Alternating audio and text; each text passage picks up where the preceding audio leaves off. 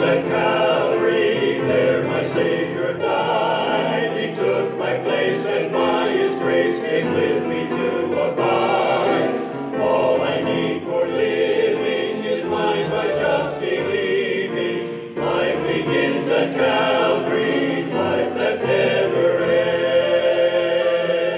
ends. Thou shalt show thy son in that day, saying, This is done, because of that which the Lord did unto me when I came forth out of Egypt.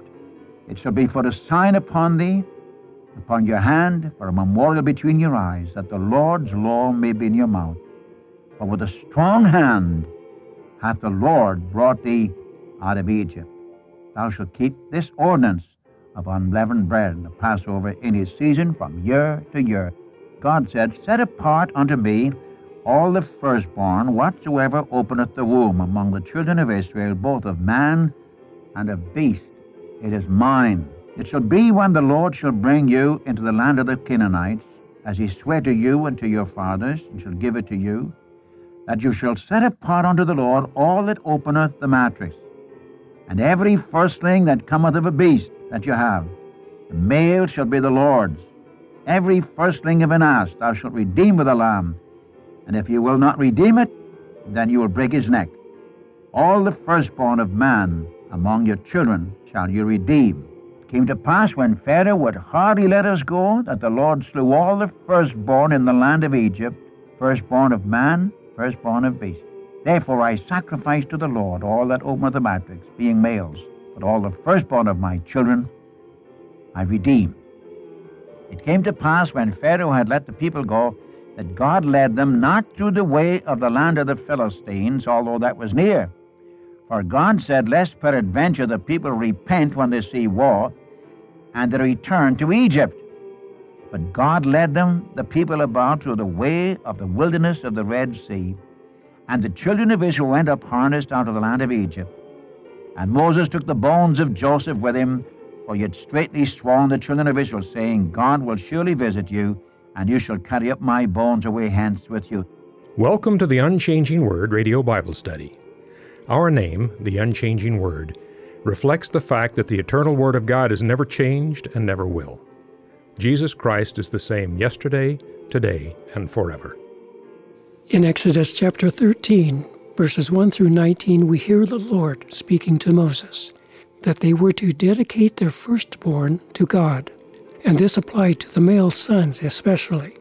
And in this passage, the Lord prepares for the questions to come from the future generation of Jews who would be asking the reason and the meaning for the Passover. Now, as we follow what God does with the nation of Israel, we read that He led them away from the short route to the Promised Land and instead led them into the wilderness. He took them toward the Red Sea. Now, God had a plan for doing this, and we will learn more about that in the next few chapters of Exodus. God has a plan for your direction and my direction even now. So can we trust Him? Yes, we can, and let's do that. Well, here's Dr. Mitchell on the Unchanging Word Bible broadcast, Exodus chapter 13, verse 1. Good day, friends. Again we come to you, and we're studying together in the book of Exodus.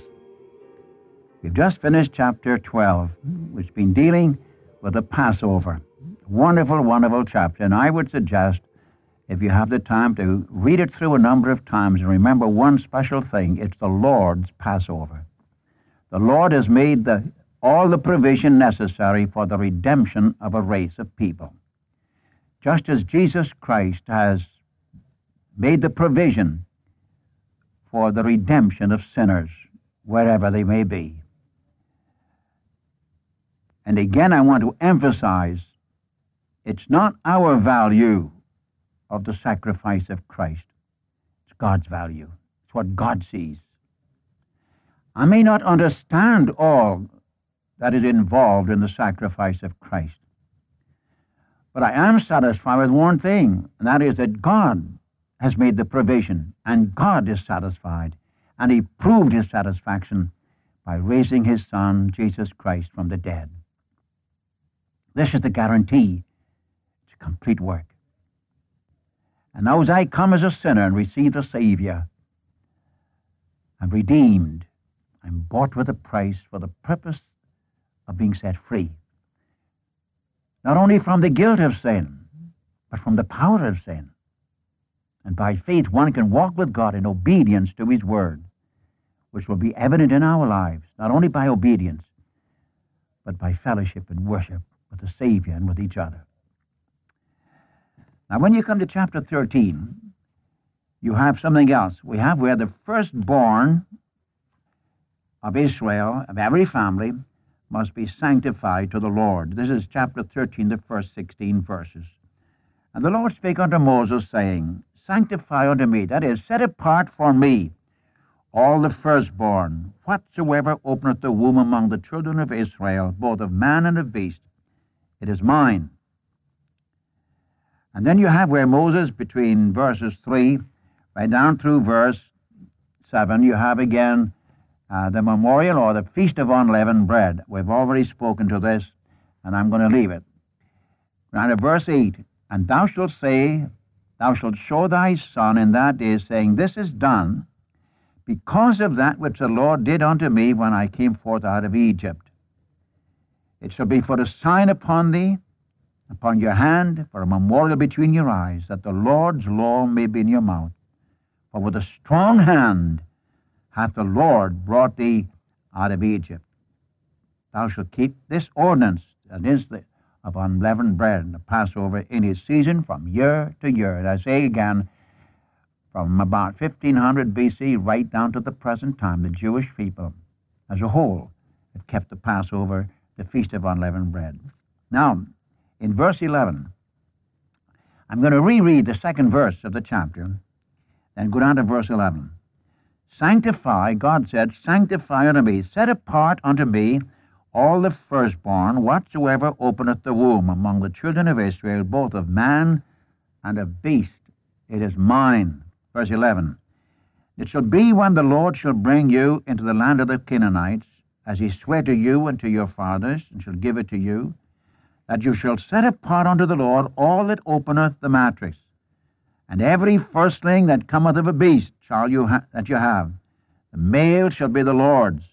Every firstling of an ass thou shalt redeem with a lamb, and if you will not redeem it, then you will break his neck. All the firstborn of man among your children shall you redeem. And then he tells you afterwards why. Why?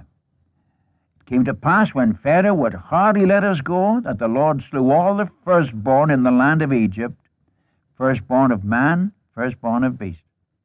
Therefore I sacrifice to the Lord all that openeth the matrix, being males. But all the firstborn of my children I redeem. Let me just stop here for a few moments. Here you have an amazing thing. The firstborn belongs to the Lord, whether man or beast. You remember in chapter 12, God slew the firstborn of the Egyptians, whether man or beast. Now says God, I've redeemed you out of Egypt. With a high and mighty hand I've delivered you. And the least you can do for me is to give me your firstborn, to dedicate, to set apart your firstborn unto me.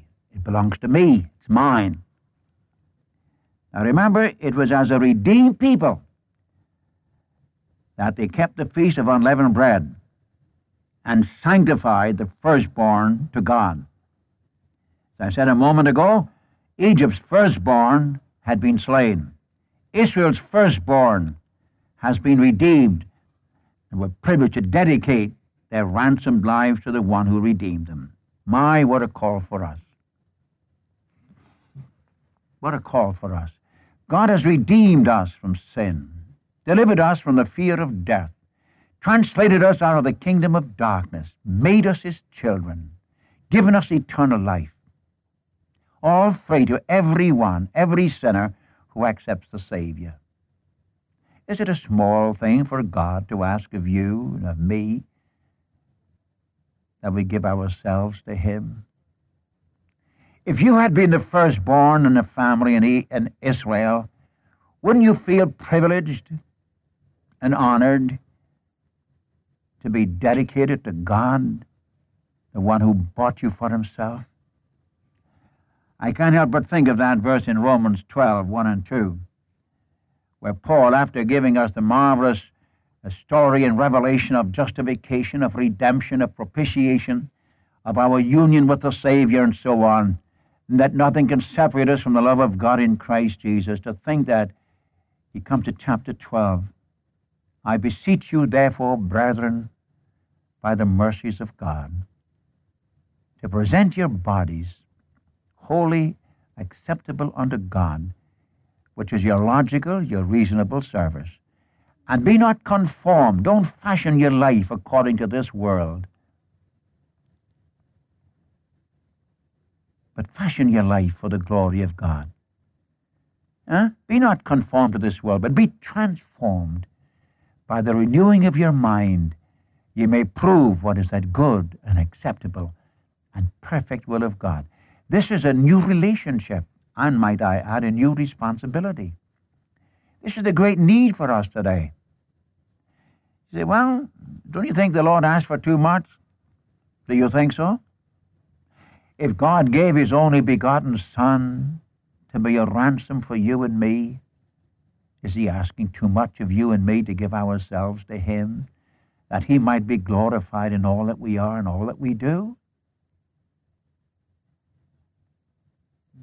Sanctify to me, he said to Moses, the firstborn. Why? They're mine, both man and beast. They belong to me. You mean the beasts also? Well, let me read it.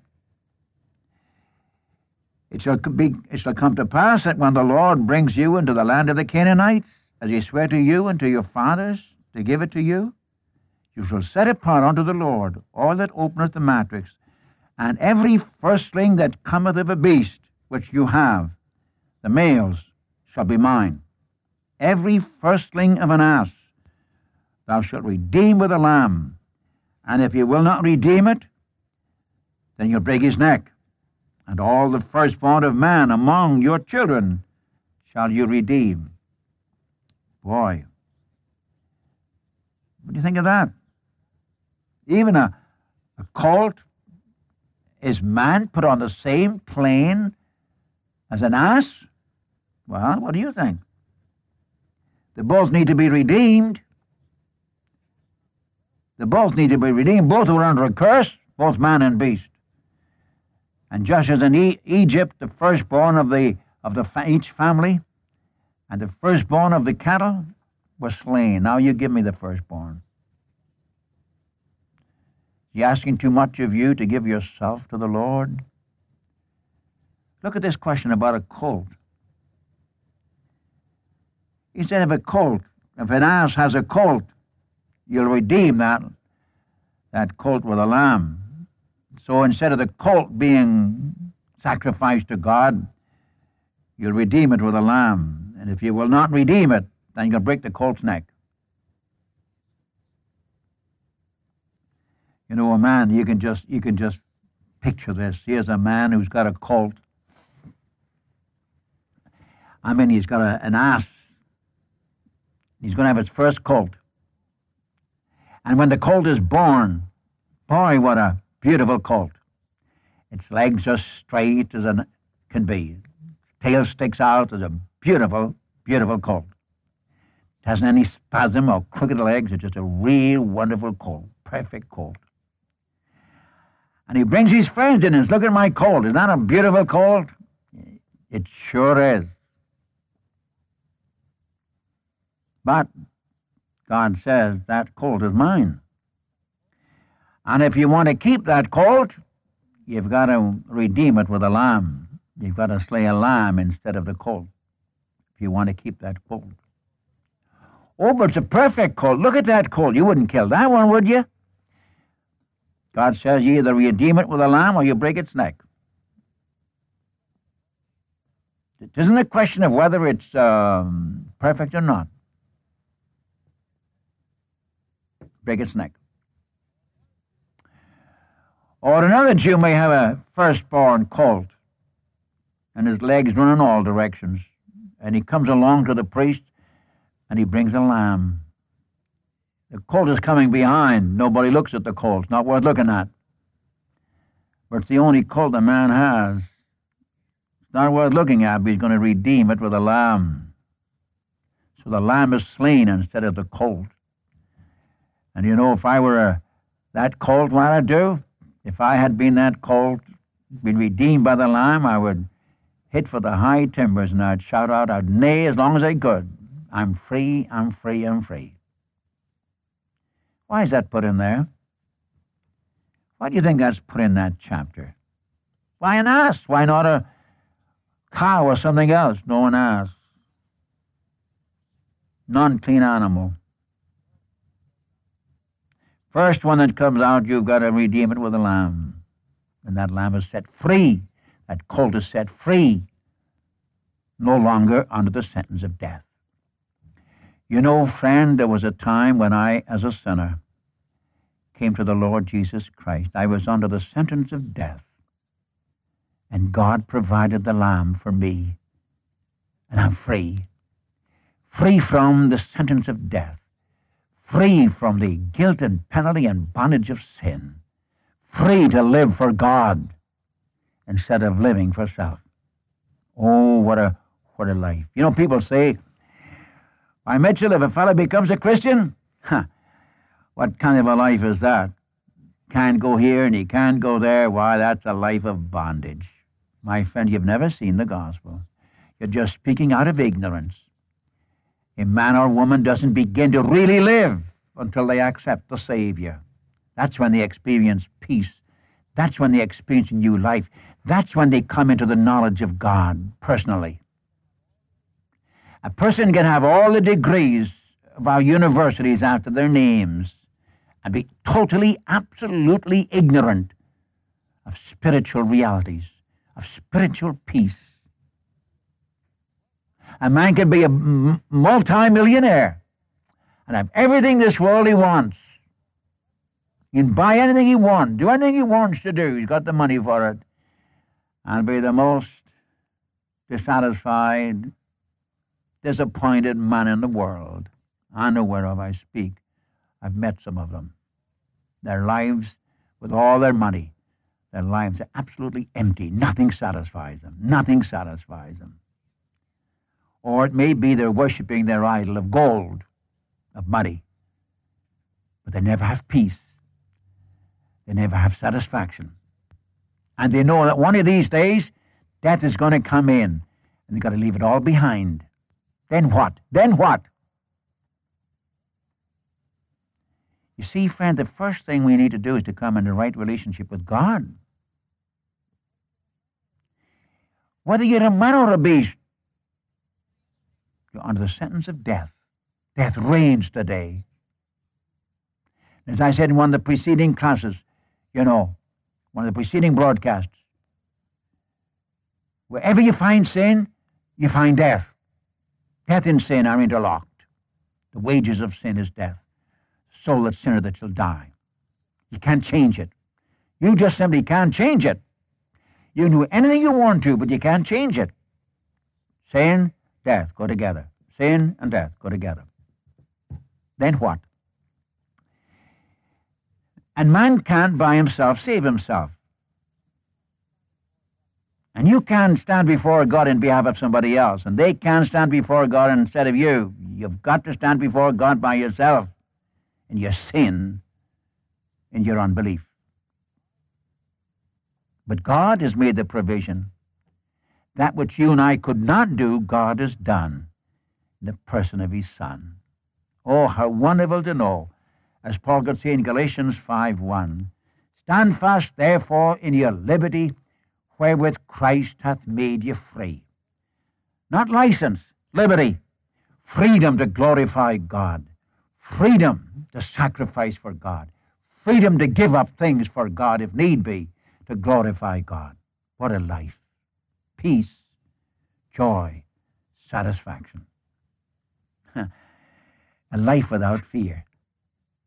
Oh, I tell you, friends, the older I get, the more I realize the marvel of salvation.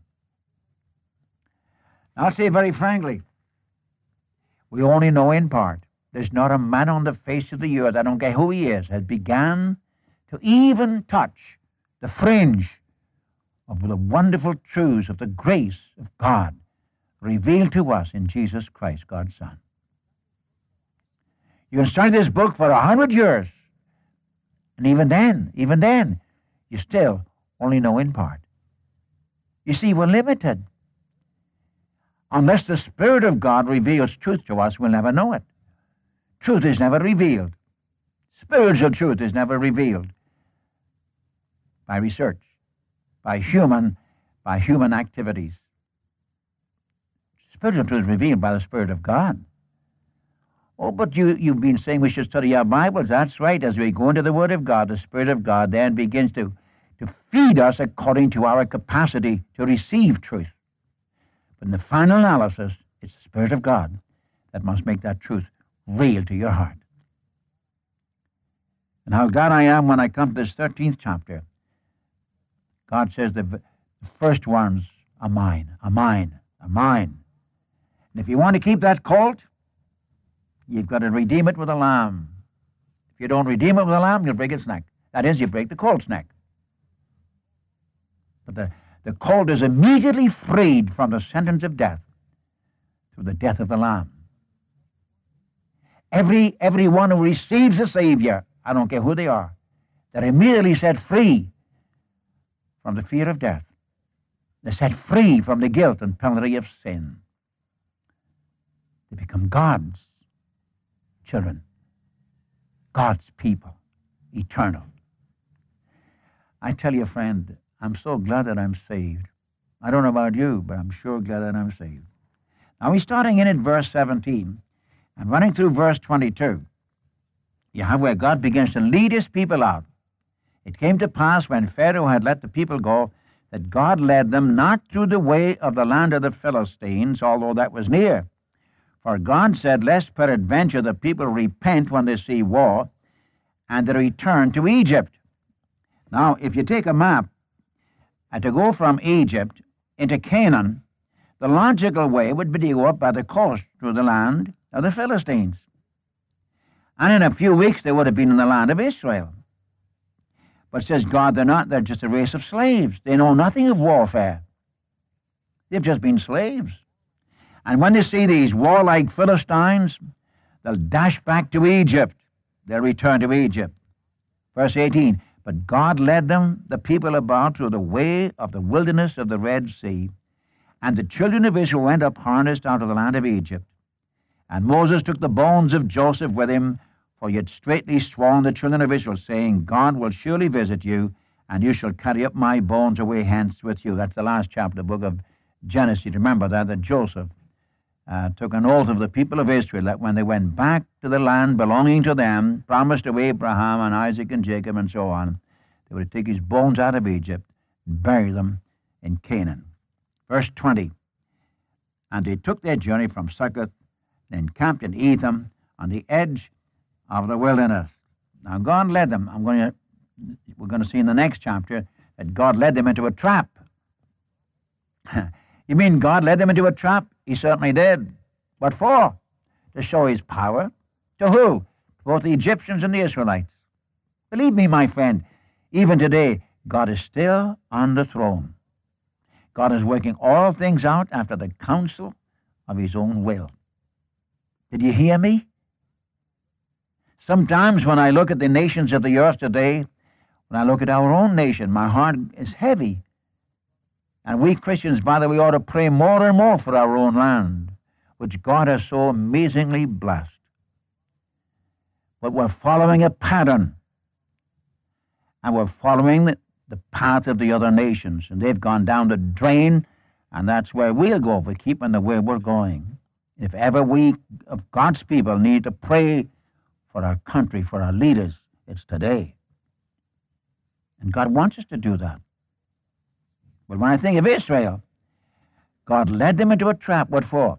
Because God wanted to reveal himself in his power, in his authority, not only to Israel, but to the nations around, that they might know that Jehovah, the God of Israel, is the only true and living God. Now, we'll take it up in our next lesson, starting in at verse 30 of chapter 13 and going to chapter 14 of their deliverance at the Red Sea. And may the Lord cause you to read these chapters through, and may the Spirit of God open up your heart to these spiritual truths that he has for us. And the Lord bless you today for his wonderful name's sake.